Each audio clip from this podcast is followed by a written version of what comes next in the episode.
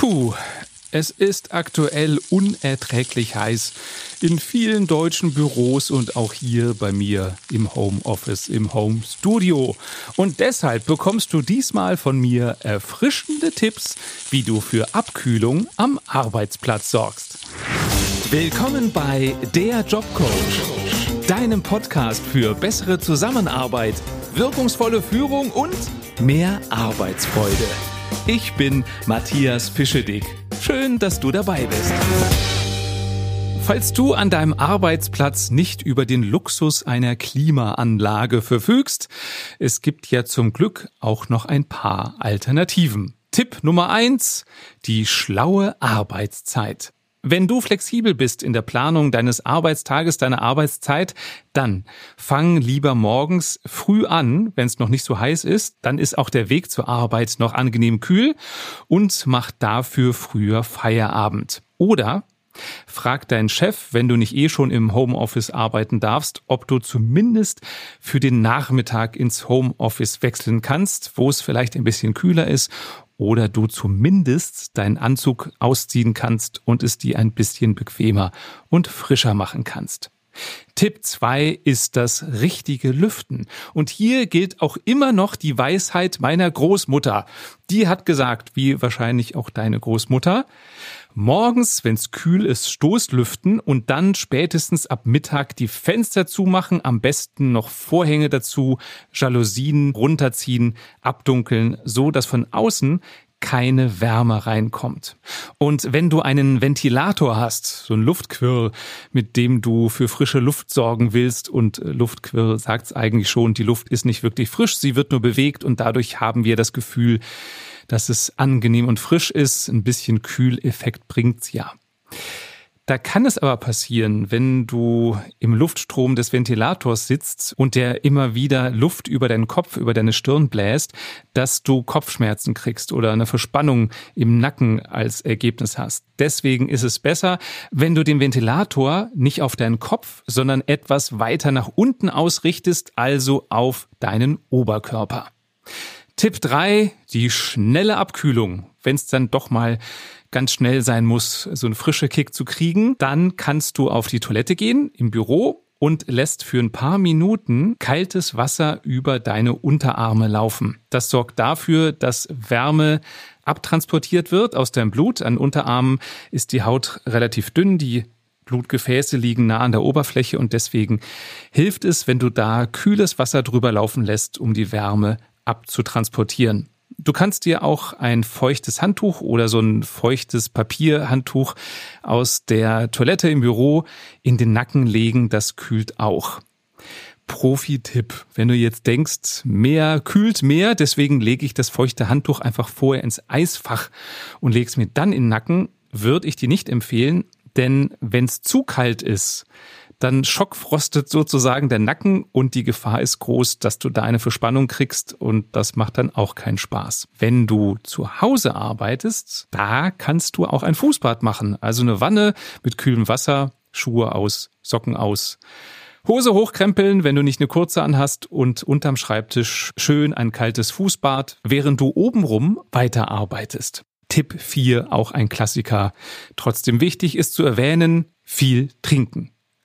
Wusstest du, wenn die Außentemperatur um fünf Grad steigt, brauchst du pro Tag anderthalb Liter mehr Wasser? Wenn man die Faustformel nimmt, dass jeder von uns im Idealfall eh schon zwei Liter am Tag trinken sollte, wäre das an heißen Tagen dann ein erhöhter Verbrauch oder ein erhöhter Bedarf von dreieinhalb Liter. Und was bietet sich da an? Der Klassiker, nimm Mineralwasser, Saftschorlen oder Früchtetees denn darin sind Mineralien enthalten, die du bei Hitze brauchst, weil du durch das Schwitzen viel davon verlierst.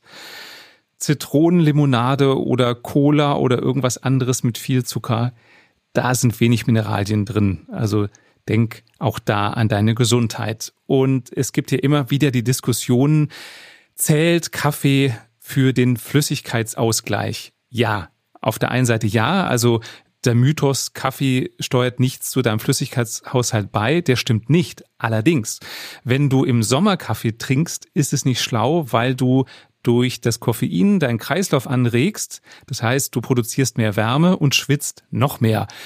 Deswegen, wenn du einen Kaffee reinkippst, schwitzt du den im Grunde sofort wieder aus. Also trink lieber irgendwas anderes ohne Koffein. Und wenn du denkst, okay, bei Hitze dreieinhalb Liter Flüssigkeit, Wasser, äh, Früchtetees, was auch immer am Tag, dann mache ich einfach zwei Runden am Tag mit jeweils knapp zwei Litern, dann habe ich es doch geschafft. Nee, es macht einen Riesenunterschied, ob du eine große Menge auf einmal trinkst oder kleine Mengen öfter am Tag. Denn dein Körper kann nicht so schnell so viel Flüssigkeit aufnehmen. Das heißt, wenn du zu viel auf einmal trinkst, dann wird es nicht in deinen Körper aufgenommen, die Flüssigkeit, und bringt dir gar nichts. Deswegen ist der Tipp, lieber alle 15 bis 20 Minuten ein paar Schlucke trinken, die kann dein Körper verarbeiten und dann hast du mehr Nutzen davon. Tipp Nummer 5 sind die kühlenden Düfte. Ein Hausmittel gegen Sommerhitze ist, Nimm ein paar frische Minzblätter oder etwas Zitronenmelisse, die du so fein zerreibst oder zupfst, schmeiß das in eine Schale, Wasser drauf und stell das auf den Schreibtisch. Durch die Hitze verdunstet das Wasser und damit verströmen auch die ätherischen Öle aus der Minze, aus der Zitronenmelisse. Und das ist nicht nur ein angenehmer Duft, sondern durch die ätherischen Öle öffnen sich die Atemwege, weitet sich die Lunge, die Lungenbläschen und dadurch kannst du leichter atmen und hast nicht mehr das Gefühl dieser drückenden Hitze. Also ätherische Öle machen das Atmen leichter, ist so ein bisschen wie ein Saunaaufguss. Und wenn das alles nicht hilft und du immer noch schwitzt, dann hilft dir vielleicht der Gedanke, dass Arbeiten bei Hitze auch gute Seiten hat. Amerikanische Forscher haben ein Experiment gemacht. Sie haben ein Büro auf 20 Grad geheizt und haben Mitarbeiter einer Versicherung darin arbeiten lassen. Danach haben sie analysiert, wie hoch war die Fehlerquote. Die lag bei 25 Prozent.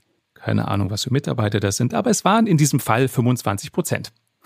Dann haben die Wissenschaftler die Heizung auf 25 Grad hochgedreht und die Mitarbeiter dieselben wieder arbeiten lassen. Und diesmal ist die Fehlerquote von 25 auf 10% gefallen.